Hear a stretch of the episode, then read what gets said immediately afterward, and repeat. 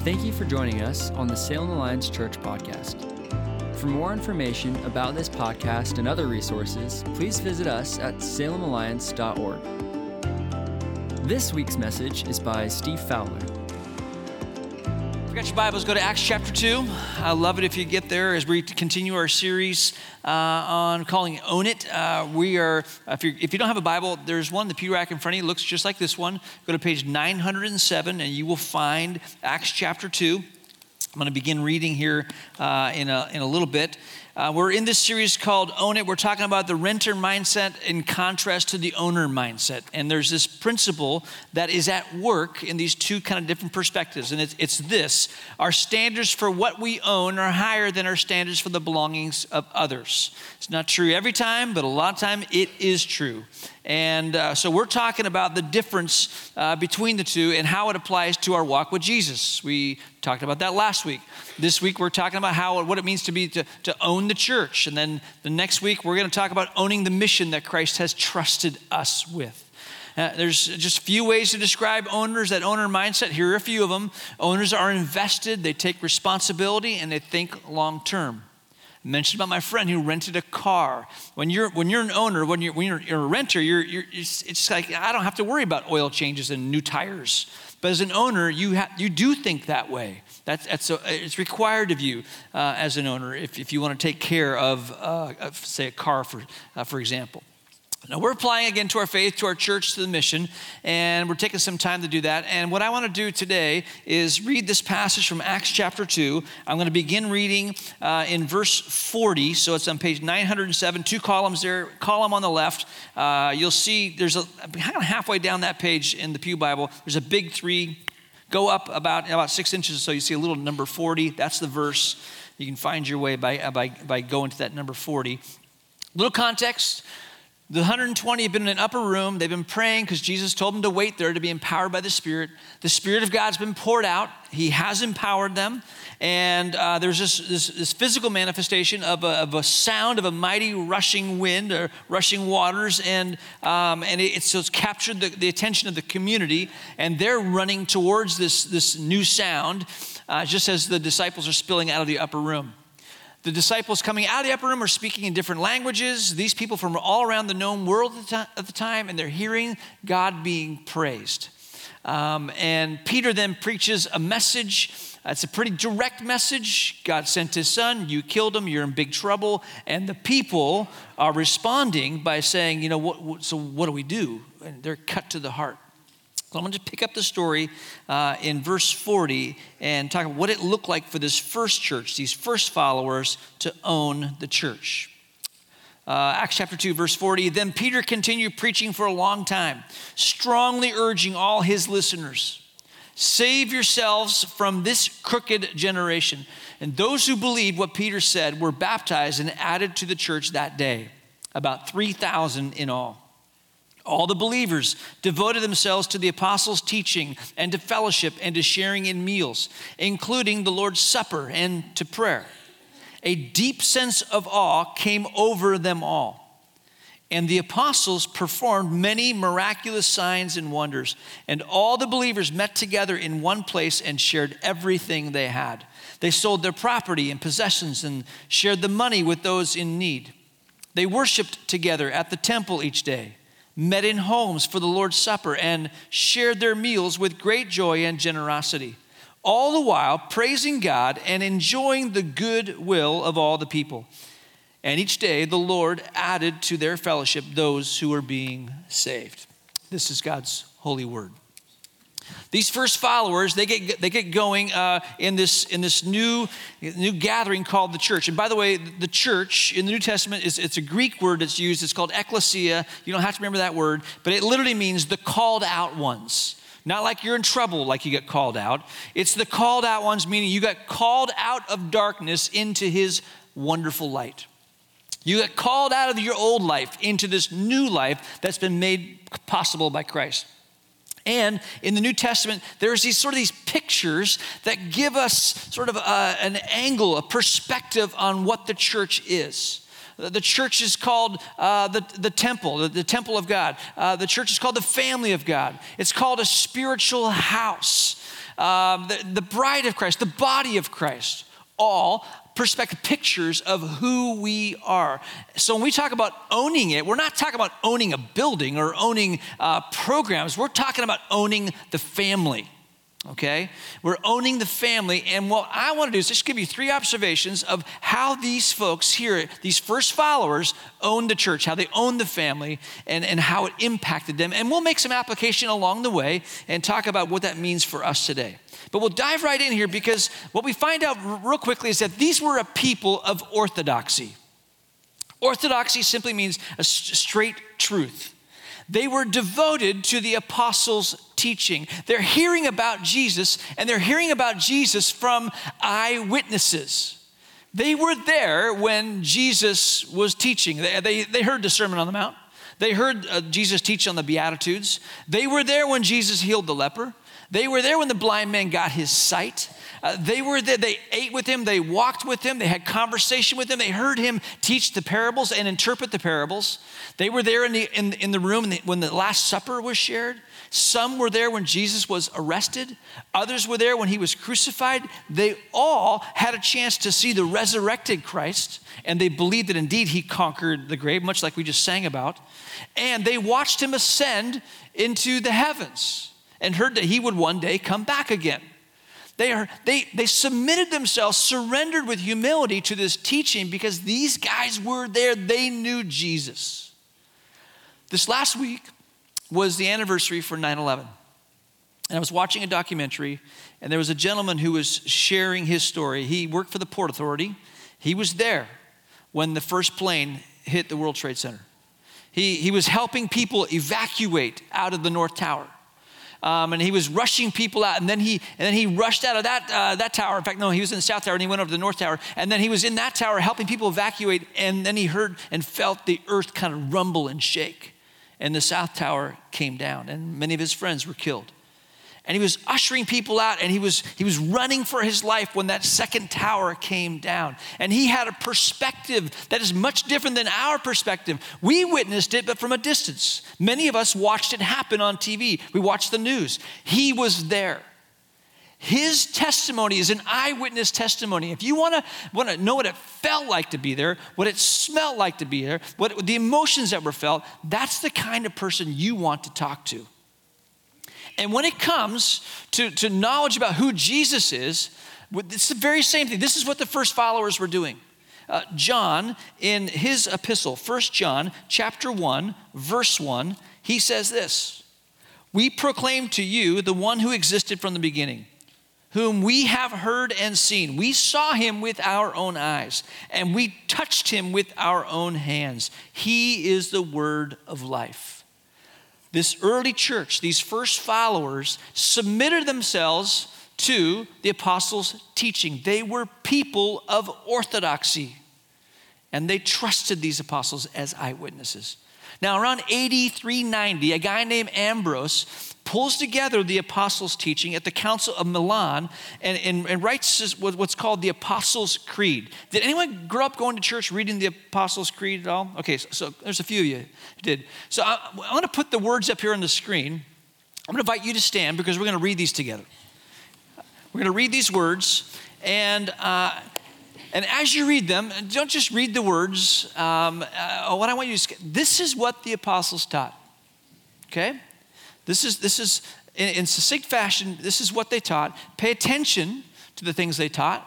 Um, and in worship, we're, we're going to read this together. I'll get us started. Follow along with me.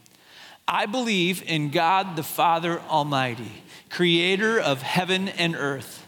I believe in Jesus Christ, his only Son, our Lord, who was conceived by the Holy Spirit and born of the Virgin Mary. He suffered under Pontius Pilate, was crucified, died, and was buried. He descended to hell. The third day, he rose again from the dead. He ascended to heaven and is seated at the right hand of God the Father Almighty. From there, he will come to judge the living and the dead. I believe in the Holy Spirit, the holy worldwide church, the communion of saints, the forgiveness of sins, the resurrection of the body, and the life everlasting. Amen. Amen. You can be seated. These first followers were people of orthodoxy. In humility, they submitted to the testimony about who Jesus is. Now, here's, here's what I want you to hear, okay? In our day, and it's not the only day this has happened, but in our day, there are some that are doing what some have called Google theology or a podcast theology. There's, there's nothing wrong with Google, there's nothing wrong with podcasts. It's sort of this DIY, do it yourself theology of sort of picking and choosing what, what, what we're, what we're going to believe. It's like going to like Subway or to any sandwich shop and you're ordering a Subway sandwich and you come in and you make your selection. I'll take that. Yep, I want that on there. Yep, give me some of that. Hold that. Wrap it up. You walk away with the sandwich. But now there are some who are doing that with their theology.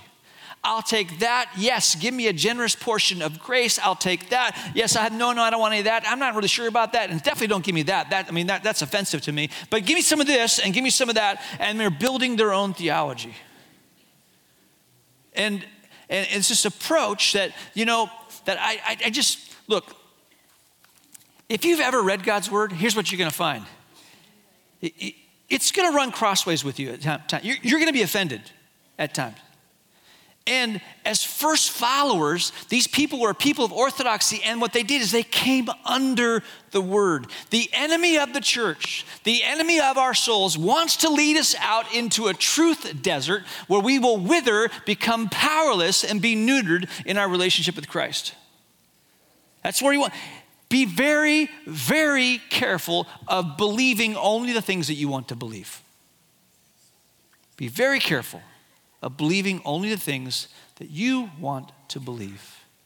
One way that you can own the family is to be a people of orthodoxy and come under his word. Quick question of application here Are you dabbling in a DIY theology or devoted to the teaching of the apostles?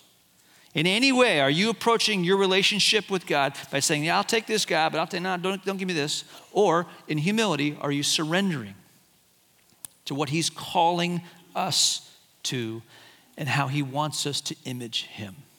They were people of orthodoxy. Second thing is that they were people of unity. They were people of unity. If I had time, uh, I'd read more of Acts chapter 2. Acts chapter 2, the, you got you got people coming to Jerusalem, people from many nations, from the known world that day. You got people from Crete, you have Arabs, you've got Parthians, you have Medes, you have Syrians, you got people from, uh, from everywhere, and they're there. The Spirit poured out, is poured out Peter preaches his message, and 3,000 people come to Christ that day. They're added to the family. And they are people that are very unlike each other. They dress differently, they speak different languages, they represent different generations, they eat different foods. And yet, as we as we read here, that they actually they, they were gathering together on a daily basis, that they actually liked each other and anticipated being together. They were of one heart and one mind. And, and, and they, they, they were people of unity. They loved each other. They sold properties and, and gave them the proceeds to people in need. They really cared for one another and owned the family in that, they, that way. They were, they were unified. Now, what often happens is we confuse unity with uniformity. You have this beautiful blend of unity, people who are very different different backgrounds, uh, di- you know, different countries. What happens is we, we often have this, this, this draw to take things that are very different and sort of melt it all together and make sure we all kind of do the same thing. And be, it's kind of this uniformity. Let me just show you this on the keyboard here. And I'm, I'm not a musician, Dwayne's job is completely safe. Um, but I, I think you, you'll get this. Three different notes Okay? They're not like each other. This note, that note, that note. Very different. But when you put them together, makes music. It's beautiful. You like, I mean, I mean, you could play great songs. Not, not that song. That's not really beautiful. But I think you, it's a chord. Very, three very different sounds put together make something beautiful. But oftentimes, what happens in the church is instead of unity, we go uniformity. And everyone has to behave the same way and look the same way, have the same haircut, and make sure that we're all dressed the same way. And God forbid that the pastor wear a t shirt, especially a black one, and preach in church all weekend long. And we have this. We'll sing the same songs, we do that all the time, and we have the same Bible version because you must do that in order to fit in this place. And guess what? You do this long enough and over and over and over. Are you getting annoyed yet? Because I'm super annoyed. That oftentimes is the drift we go to in the church. We, we come under orthodoxy. Oh, don't get me wrong. But we also understand that God has made us. It was His decision to make us so uniquely and gift us so uniquely. And the reality is, is that we are better together in the ways that He has made us. And so we need each other. In this hyper individualistic culture where the, where the push is to isolate and insulate, you and I need one another so that as iron sharpens iron, we can grow together in Christ. That's why we believe in spiritual community. That's why Laura's up here with her team. That's why we do Bible studies. And by the way, if you, you don't feel like you know the Bible, you need to lean into one of those 20 groups saying, hey, we, we, we'd love to have you. You need to talk to Susan and Sarah. And, and maybe you feel stuck in your journey. Well, you can talk to Ron and Rosanna. They would love to help you in these places that you feel stuck. Or if you want to be part of the, of the small church and the big church, you could talk to Travis and Sam and find out how you can be in a community group. Or if you're a guy and you want to grow and you, you need community, come join us on Wednesday nights at, at the huddles. Or if you're a woman, talk to Stephanie about the gathering and about women's ministry. Or if you're here and you're like, I, man, I'm just, I don't know anything. Plug into Alpha, get a great dinner, and ask questions that you've been longing to ask. That's why we do all this so that you can have people in your life that can help you grow. A guy named Howard Hendricks said this Everyone needs at least three people in their lives. You need a Paul, or, or ladies, you, you need a Priscilla, okay? Priscilla was a teacher in the New Testament, respected. You need a Paul, someone who is farther along in their journey with Christ, who's wiser, more mature, who, who can say to you, imitate me as I imitate Christ. They would say they're, they're, they're secure enough, confident in their journey, they could say, imitate me as I imitate. Just come with me with me. Every one of us needs a Paul or a Priscilla in our lives.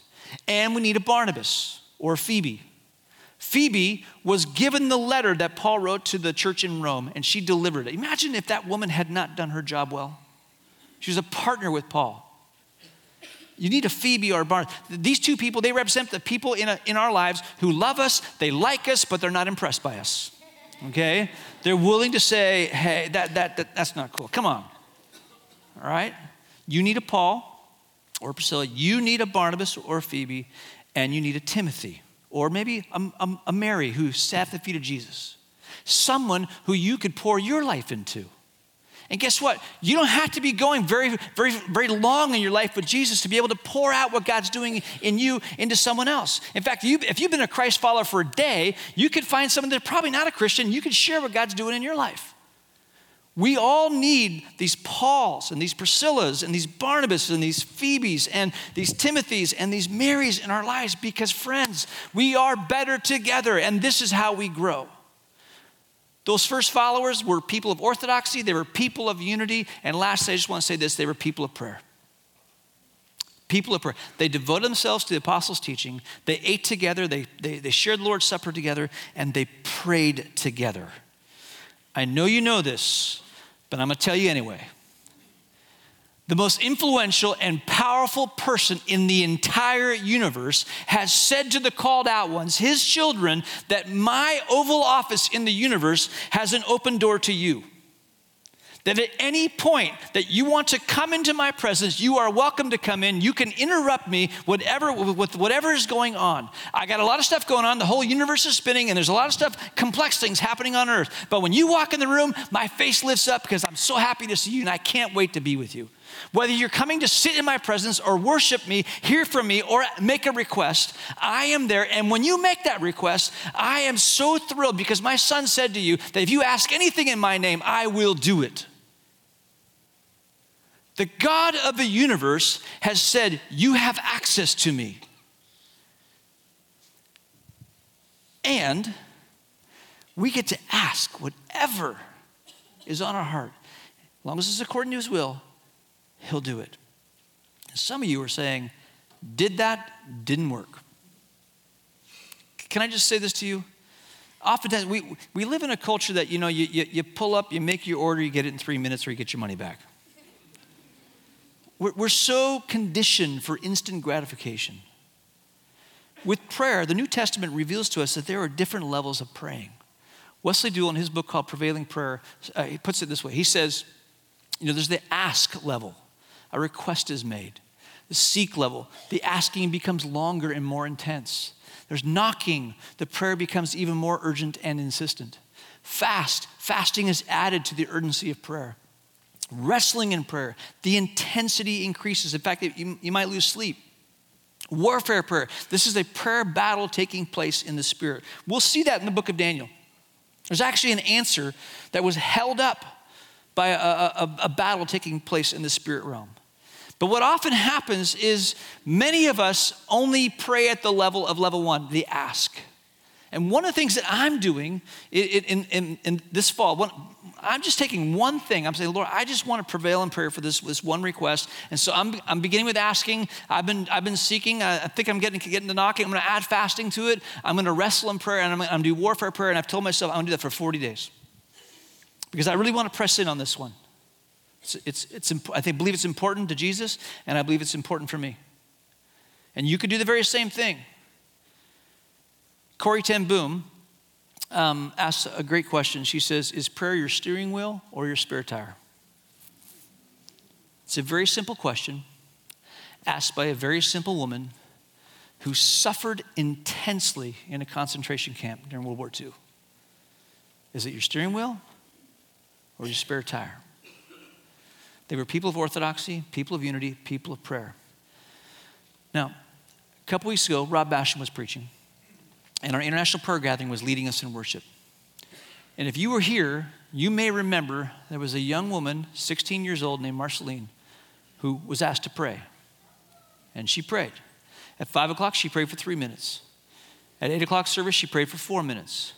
At the 9.30 service, she prayed for five minutes. At the 11 o'clock service, she, she prayed for like seven or eight minutes. If you weren't here, you, you missed out.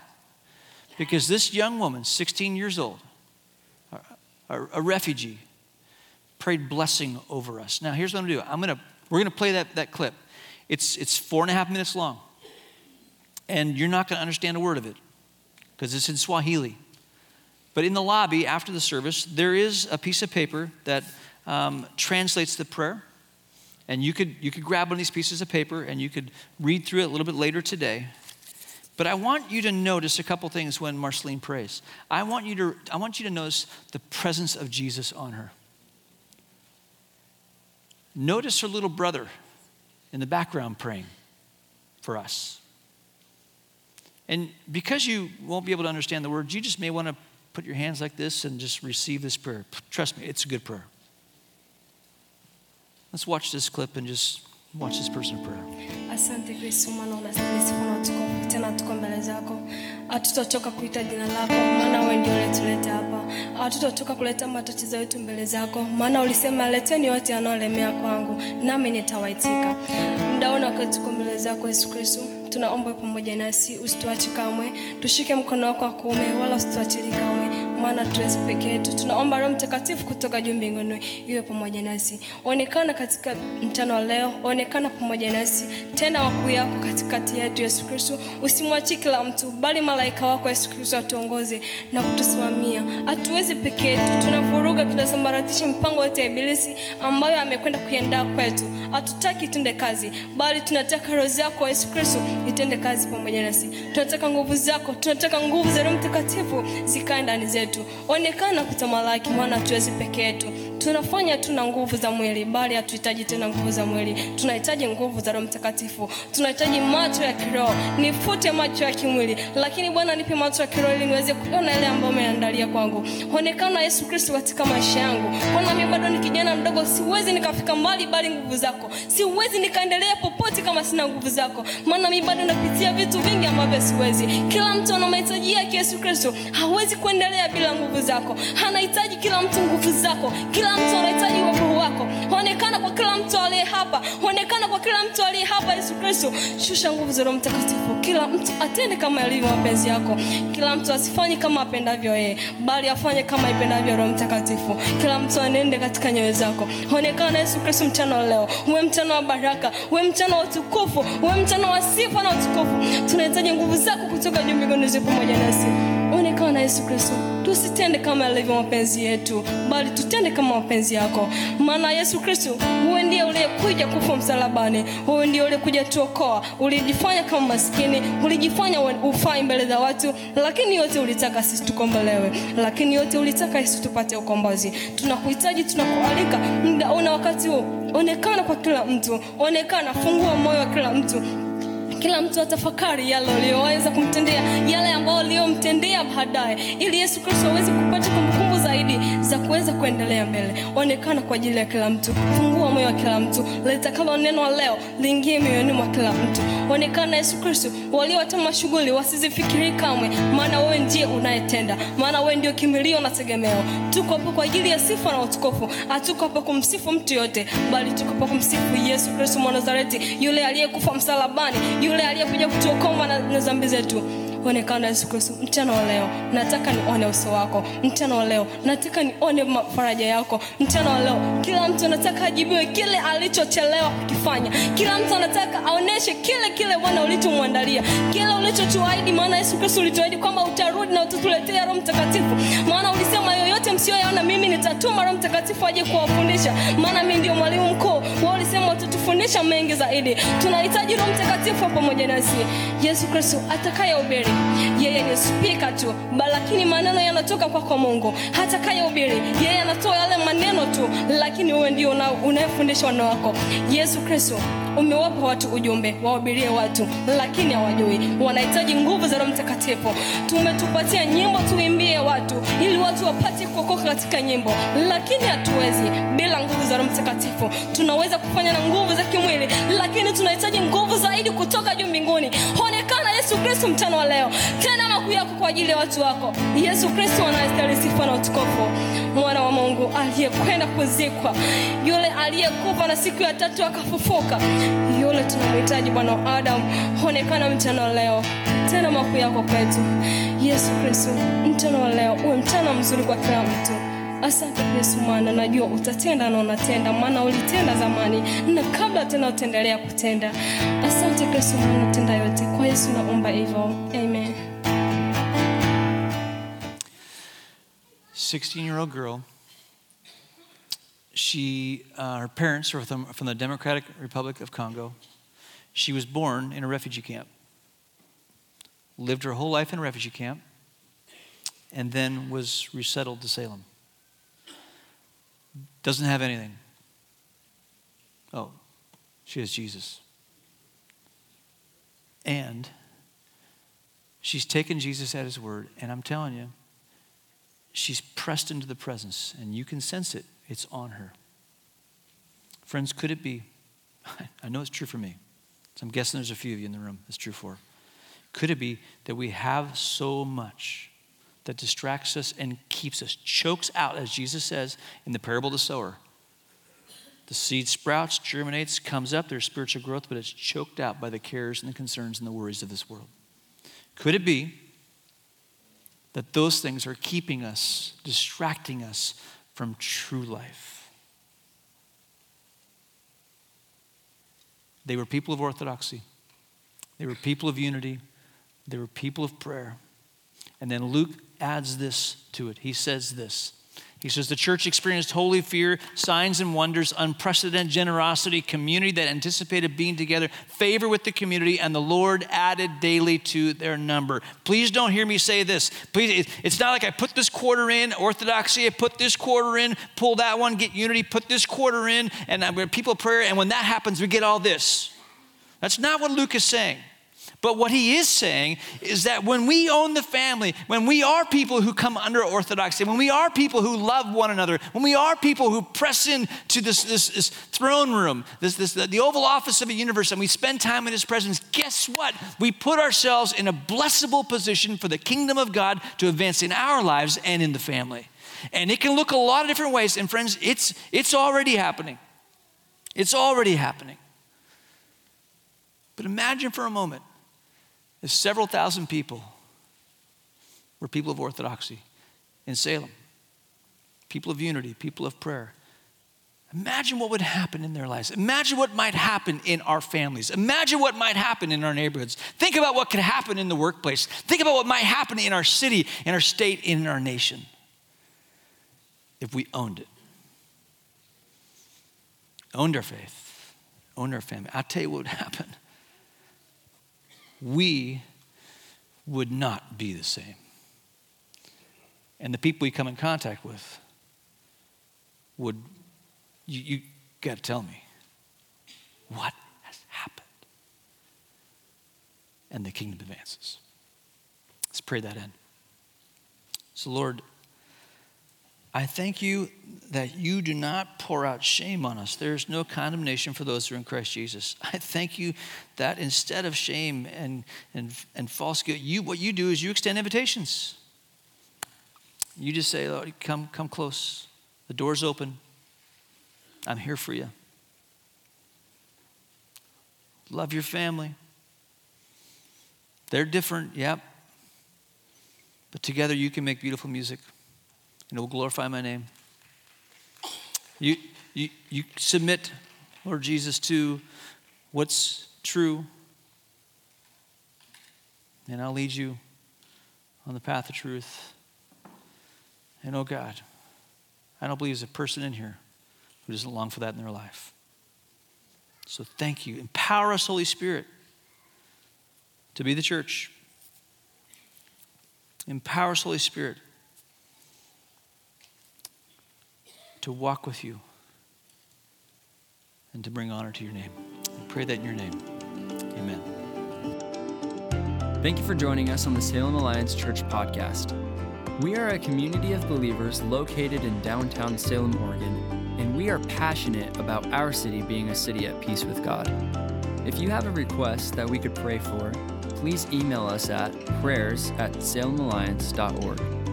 If you'd like more information about this podcast or other resources, please visit us at salemalliance.org.